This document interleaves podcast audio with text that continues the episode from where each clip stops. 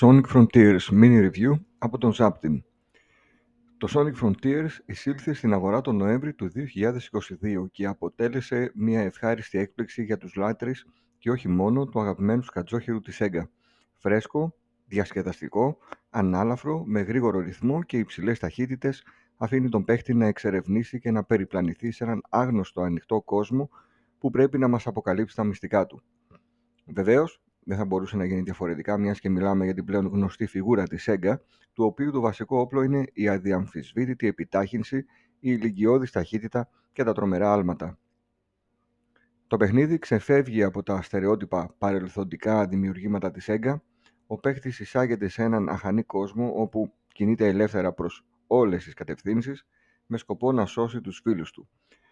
Ο Knuckles, ο Tails και η Amy κάνουν την εμφάνισή τους στην περιπέτεια του Sonic και προσπαθούν να αλληλοβοηθηθούν προκειμένου να πετύχουν τους στόχους τους.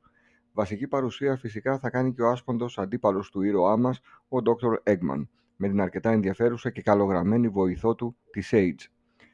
Ο κόσμος που θα κινηθεί, ο ασταμάτητος κατζόχυρος, είναι ανοιχτός, γεμάτος προκλήσεις, mini puzzles, αρκετά ικανοποιητική ποικιλία εχθρών και φυσικά ασταμάτητο platforming. Στόχος είναι να συλλέξεις αφενός τα γνωστά μας δαχτυλίδια, αφετέρου κλειδιά, γραναζάκια και πετράδια που θα μας επιτρέψουν να ξεκλειδώσουμε βωμούς ή αλλιώς shrines. Με αυτόν τον τρόπο θα προχωράει η κύρια ιστορία και θα μαθαίνουμε πληροφορίες για τη τύχη των φίλων μας και του πλανήτη στον οποίο κινούμαστε. Σε αυτούς τους βωμούς, ο Sonic θα αγωνίζεται σε κλασικές platforming πίστες 3 ή 4 λεπτών διάρκειας, αφήνοντας το open world προς ώρας με σκοπό να επιτύχει καλούς χρόνους αφενός, αφετέρου να συλλέξει δαχτυλίδια πράγμα που θα μας επιτρέψει να εξελίξουμε τη βασική μας ιστορία. Το παιχνίδι θα μας ταξιδέψει σε πέντε πλανήτες με αρκετά καλοσχεδιασμένα περιβάλλοντα και διαφορετικές προκλήσεις. Ο Sonic θα πρέπει κάθε φορά να επιστρατεύσει τις διάφορες δυνάμεις του που θα εξελίσσει μέσα από το ρου του παιχνιδιού προκειμένου να ανταπεξέρχεται είτε μέσω της μάχης με τους αντιπάλους είτε μέσα από την επίλυση εύκολων σχετικά γρίφων και προκλήσεων ταχύτητας και χρόνου. Οι δυνάμεις του ήρωα και οι κινήσεις είναι αρκετά εντυπωσιακές δίνοντας έτσι στον παίχτη τη δυνατότητα να επιχειρήσει διάφορους συνδυασμούς προκειμένου να πετύχει και το ευκταίο αποτέλεσμα αλλά και την ωραία απεικόνηση στην οθόνη μας. Η δυσκολία των εχθρών που είναι διασκορπισμένοι στον ανοιχτό κόσμο δεν κρίνεται ιδιαίτερα απαιτητική, ζητά όμως διαφορετική αντιμετώπιση κάθε φορά με ξεχωριστή κίνηση.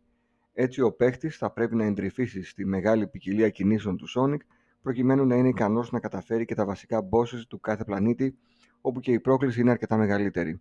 Τα γραφικά είναι ικανοποιητικά, με προβλήματα όμως σε αρκετά σημεία, ειδικά στις υψηλές ταχύτητες που πιάνει ο σκατζόχυρος και θα παρατηρήσουμε συχνά σπασίματα. Το platforming είναι πολύ ευχάριστο και διασκεδαστικό, ικανοποιώντας και τον πλέον απαιτητικό λάτρε του είδους. Η διάλογη είναι τυπική, καθώς επίσης και το βασικό story του παιχνιδιού. Συμπερασματικά, το Sonic Frontiers είναι μια πολύ καλή προσπάθεια της Sonic Team να εισάγει τον μπλε σκατζόχυρο σε έναν ανοιχτό κόσμο που θέλει τον παίχτη και τον παρακινεί να εξερευνήσει και να επιδοθεί σε αμέτρητες κούρσες και αγώνες με τον χρόνο, σε μάχες με εχθρούς και εντυπωσιακές τελικές αναμετρήσεις με τα big bosses. Δεν το πετυχαίνει πάντα, υπάρχουν προβληματάκια και τις λειτουργίες, η, επίτευξη, η επίγευση όμως που θα μένει στον παίχτη είναι πολύ θετική. Η διάρκεια του είναι περίπου 20 ώρες για το κυρίως Quest, η ενασχόληση όμως θα είναι πολύ μεγαλύτερη των 25 έως 30 ωρών minimum, αφού ο κόσμος και η ποικιλία των προκλήσεων το ευνοεί.